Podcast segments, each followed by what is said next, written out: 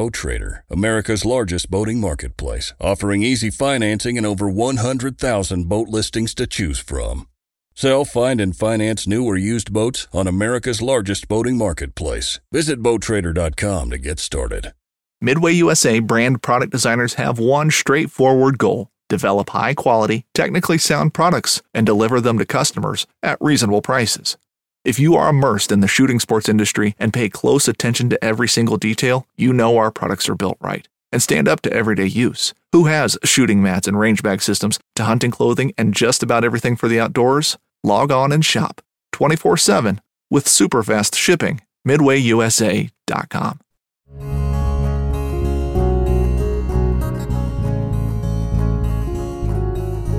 Welcome to the Casting Across Fly Fishing Podcast. I'm Matthew of CastingAcross.com, where I explore the quarry and culture of fly fishing. 75 episodes of the Casting Across Fly Fishing Podcast. Thank you for listening to this one, and if you have, the ones that came before. As always, I do look forward to all of the emails, uh, chirps on social media, and feedback that I get about the podcast, as well about the articles on castingacross.com, is truly one of the things about doing this that I appreciate and enjoy the most. One of the things that we talk about a lot on Casting Across, and simply because it's one of my passions, is fly fishing with small fly rods on small streams. And so today I want to revisit that and kind of take a different approach. I wanted to talk about not necessarily the kind of rod you should be looking for, but once you have that rod, why and how you should use it. Additionally, why there might be reasons why you should use a longer rod. Again, I am all for using the best tool for the job. Just because you like using a short rod doesn't mean that you have to use it. Just because you like fishing small streams doesn't mean that you need to use a short rod. There's lots of reasons and circumstances why having a short rod can be more beneficial, and there's sometimes where it's actually going to inhibit what you want to do, even on a smaller stream. So I want to talk about that today. First, I want to define what a short rod is. Some of this is subjective. If you are used to using a 9 foot rod for any and all circumstances, an 8 foot rod is going to feel short. You're going to have the amount of feel and the touch on using a 9 foot rod, so having a foot less of graphite or fiberglass or bamboo or whatever coming out of your hand, you're going to notice that. Absolutely. But generally speaking, when we talk about short fly rods, we're talking about sub 7 foot. Now you can get really short. I'm looking at right now a five foot three inch five weight that I've fished on some small streams. It's a really quirky rod, but it excels at throwing streamers on small streams. We'll talk a little bit about that technique a little bit later. I've been fishing a five foot nine inch one weight a lot recently. A lot of fun. That's a rod that I'm going to be reviewing and casting across in the near future. But I've got some six footers, a six and a half footer, and a seven foot rod that I think is the perfect prototypical small stream fly rod. It kind of is right in that sweet spot of being able to do longer rod tasks and doing shorter rod tasks also. This is more of a qualitative discussion. There's no right or wrong answer as to what a short rod is. But generally speaking, for the, the sake of the conversation today, I'm going to say seven foot and under. So the first thing that you can do with a short fly rod is cast.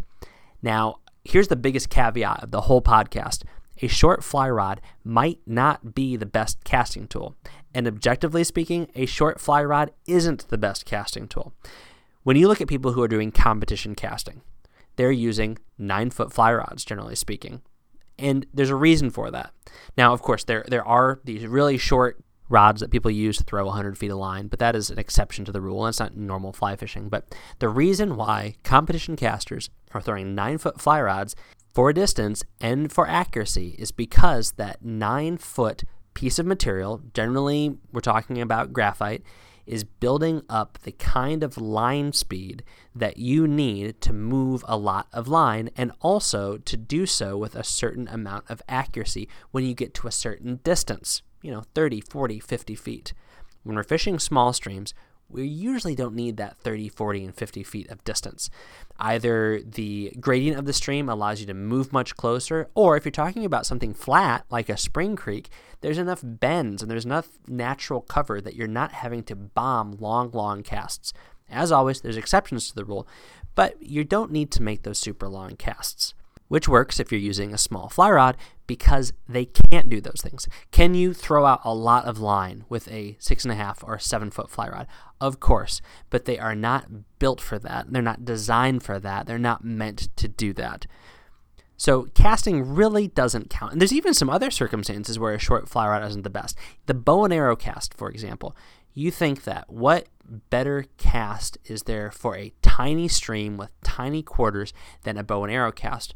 Well, the bow and arrow cast really succeeds because you have the amount of line that you want out the end of your rod tip pulled back in your non casting hand and pulled back in such a way that you're able to bend your rod so there's enough spring when you let go of that. It's going to put that fly right where you want it. Well, if you only have a five and a half foot rod, you're not able to generate enough spring to really push that fly out very far.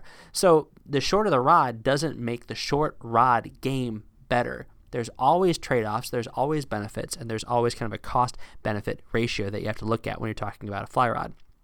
But where a short fly rod excels is controlling your backcast. Some people think, and a lot of people think from conversations I've had, that you need a tiny fly rod if you're fishing a small mountain stream, for example, because it's like you're fishing in a tunnel.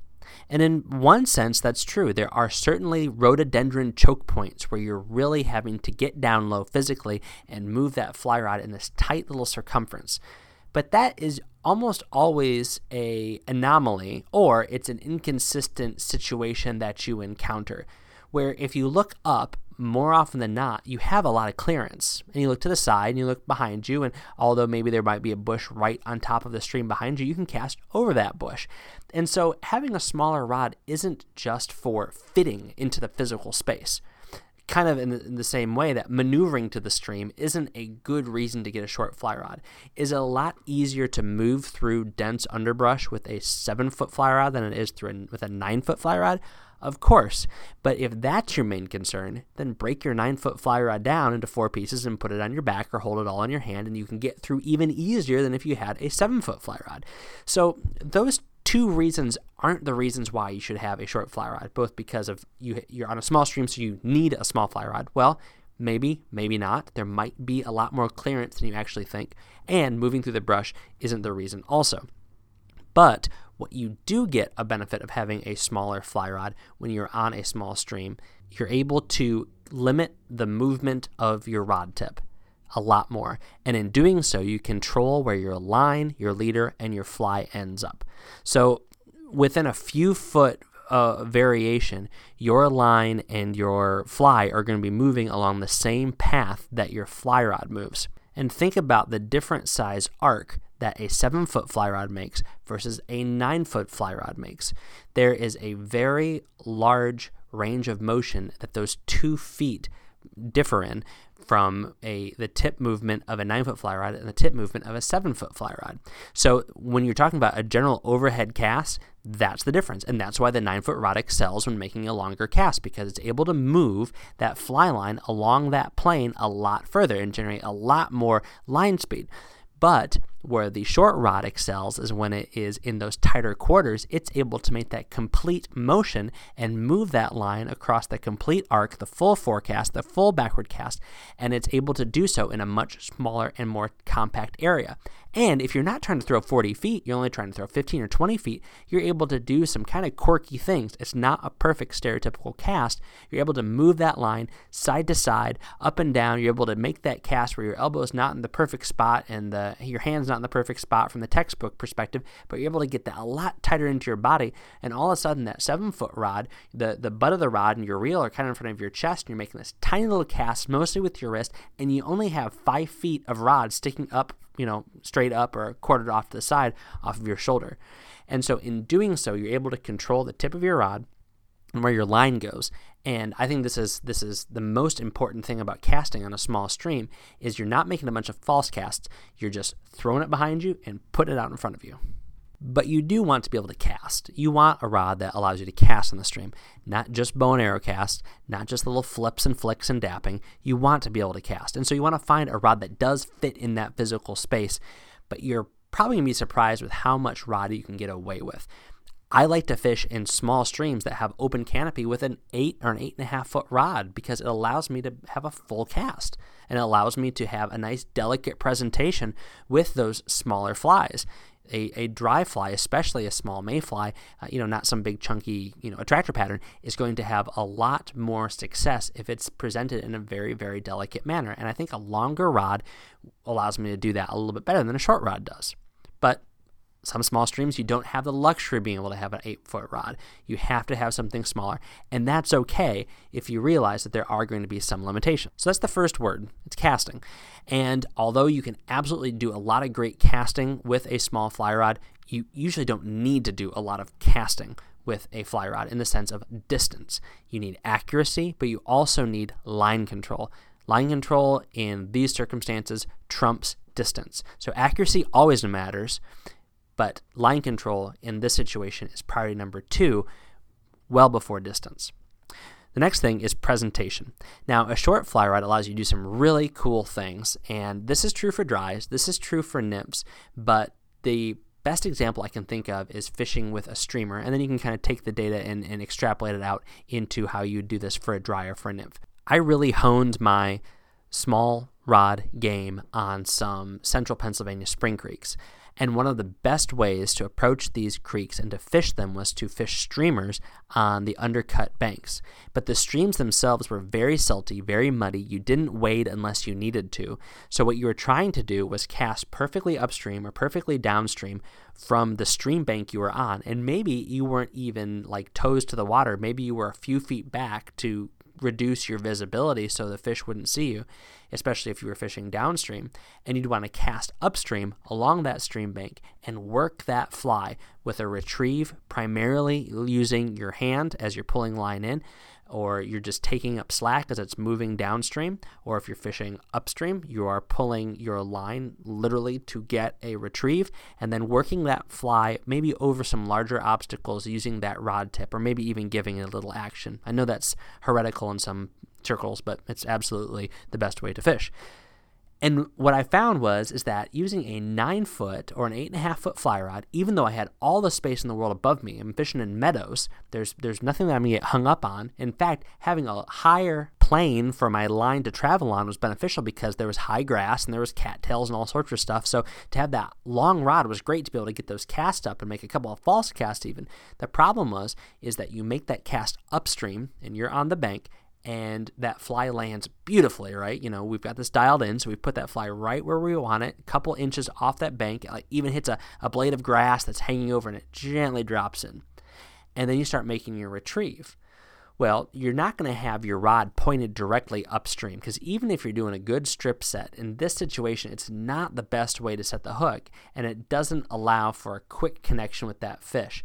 You want to be able to use that rod in conjunction with a strip set a lot of times to hook up with these fish very well. So you're having this nine foot or eight and a half foot rod perpendicular to the stream bank. And what happens? As soon as that fly gets within 15 feet of that rod where you're standing or sitting or kneeling, it starts to move towards that rod tip.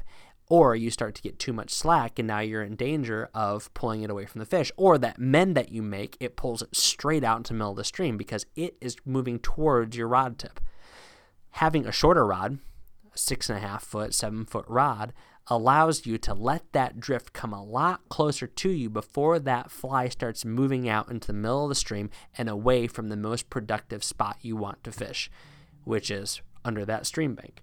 The same thing could be said from a weed bed or a bunch of rocks, or if you're fishing in a high mountain stream and you just don't have the ability to move exactly where you want to move because of a cliff or a very large rock or a drop off or something like that, you can fish the runs that you want to fish as even if you are in line with them. You're not having to make a presentation across the stream, you can even fish right next to you. Now, of course, that's going to be a limitation of a shorter rod is that if you have to fish across the stream, you're going to be pulling that fly towards you as opposed to keeping it in that that that line that you want to fish in. But hopefully you can move towards it and you can get yourself into a better situation.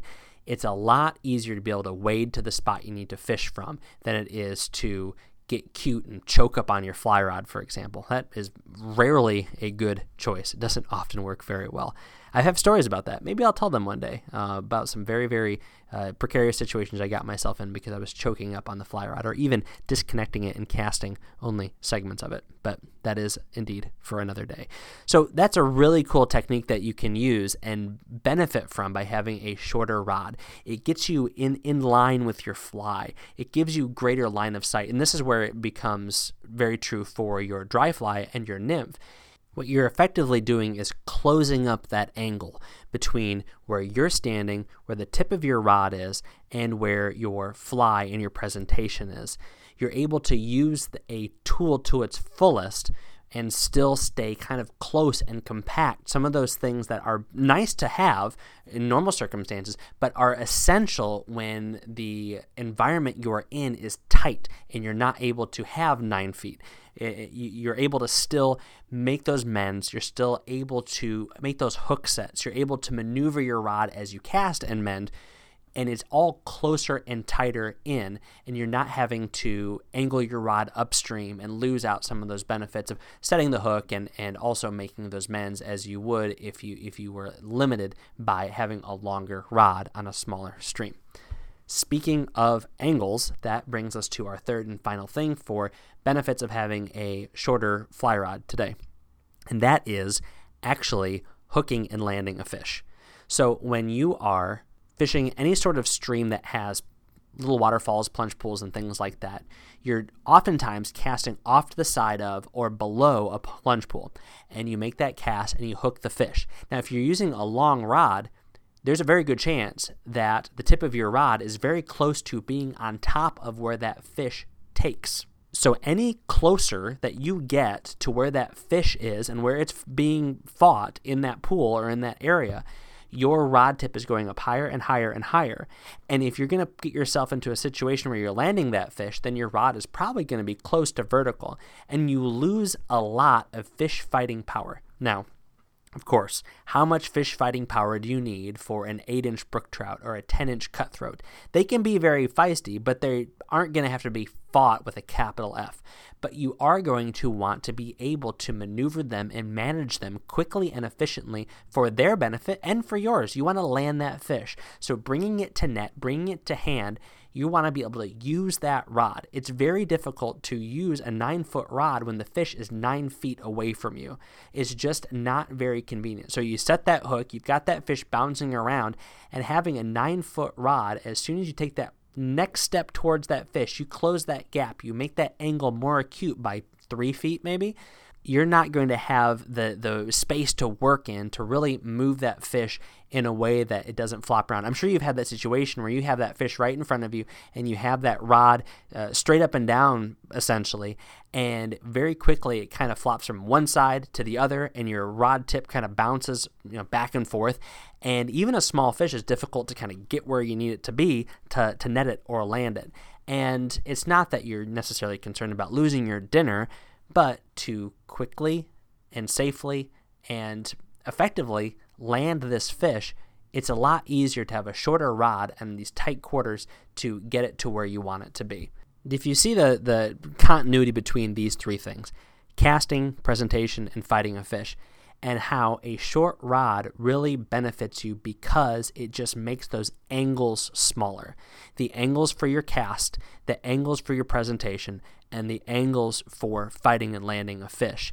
And that's really the greatest benefit. It's not so much that this small rod makes catching small fish more exciting.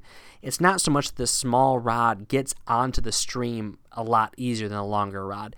It certainly isn't because a small rod makes casting easier it just tightens things up a lot and allows you to do everything that you would normally do with a longer rod just in a smaller space. So, small rods are a lot of fun, and I fish smaller rods on bigger water. And there was a time where I used small rods on big water all the time. I was just much more comfortable fishing those fly rods because it's what I was used to. But as I've fished more, I've really come to try to find a rod that allows me to do the most in the space that I can fish in. And so I try to maximize the rod that I have for the situation that I'm in. Are there exceptions? Of course. The little one weight I was talking about earlier, it's a fun little rod and trying to find ways to use it in different streams and different situations.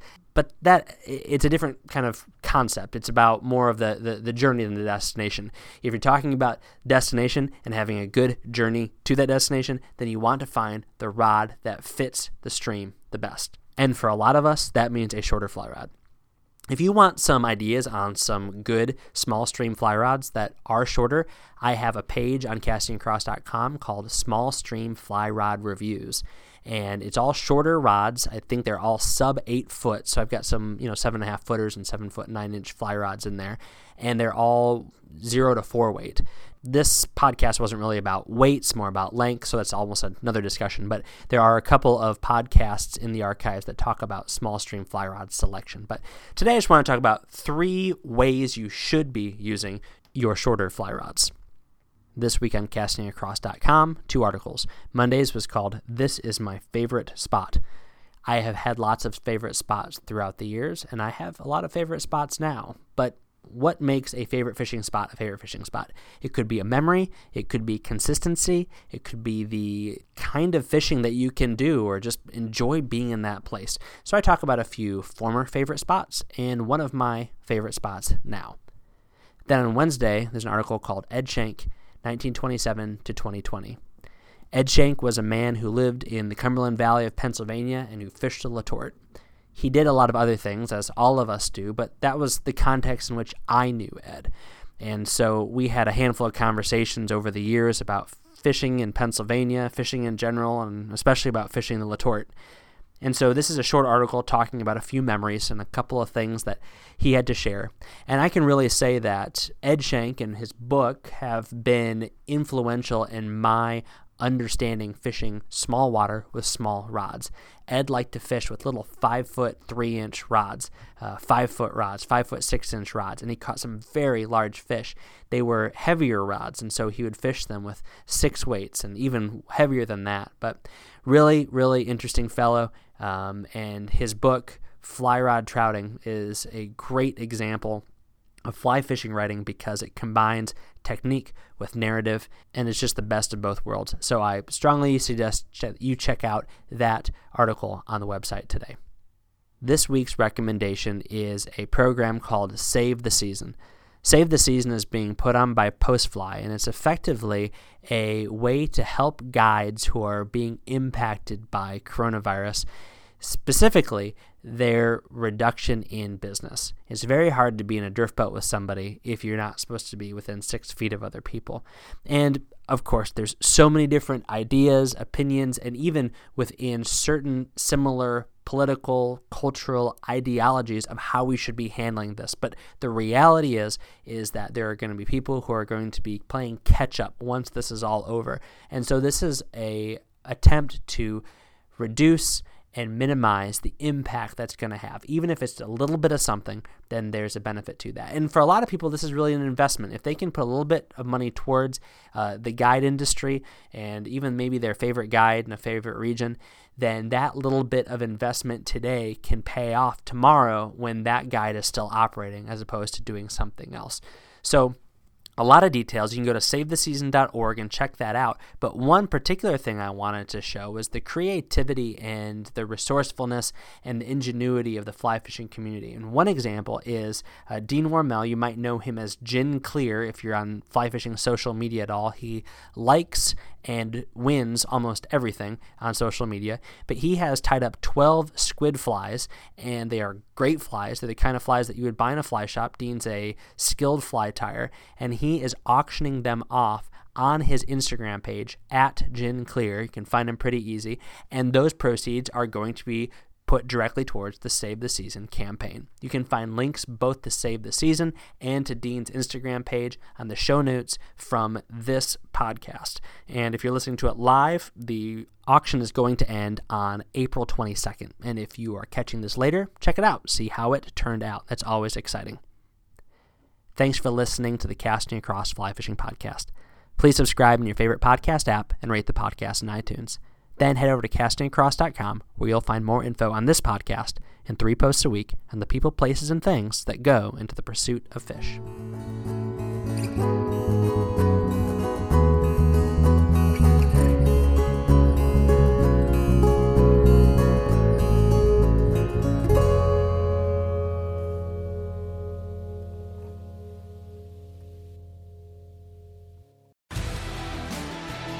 Spend your Saturdays with life on the water. Join Captain Brandon Simmons for fishing, diving, travel, and so much more. You want to succeed, you want to fish, you want to be one of the greatest. Oh, look at that thing, dude. Oh. Let's see what kind of trouble we can get into today. Don't miss Life on the Water every Saturday night from 7 to 9 p.m. Eastern on Waypoint TV.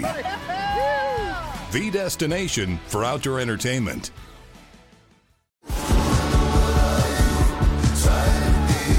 Pursuing wild game in wild places. Tune in to Hunt Stand Presents Saturdays at 8:30 p.m. Eastern.